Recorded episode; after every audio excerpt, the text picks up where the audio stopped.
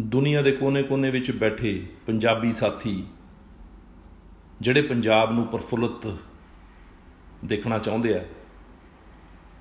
ਸਾਡੇ ਪੰਜਾਬੀ ਭਰਾ ਜਿਹੜੇ ਪਿੰਡਾਂ ਦੇ ਵਿੱਚ ਬਹੁਤ ਮਿਹਨਤ ਕਰਕੇ ਸਾਨੂੰ ਅਨਾਜ ਮੁਹੱਈਆ ਕਰਾਉਂਦੇ ਆ, ਸਾਨੂੰ ਭੋਜਨ ਮੁਹੱਈਆ ਕਰਾਉਂਦੇ ਆ।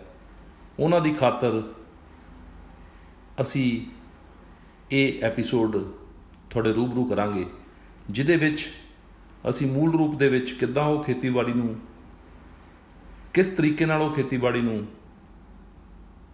ਵੈਲਿਊ ਚੇਨ ਦੇ ਵਿੱਚ ਤਬਦੀਲ ਕਰਦੇ ਆ, ਜੋ ਜਿੰਸ ਪੈਦਾ ਕਰਦੇ ਆ, ਉਹ ਤੋਂ ਪਦਾਰਥ ਬਣਾ ਕੇ ਖਪਤਕਾਰ ਤੱਕ ਉਪਲਬਧ ਕਰਾਉਂਦੇ ਆ।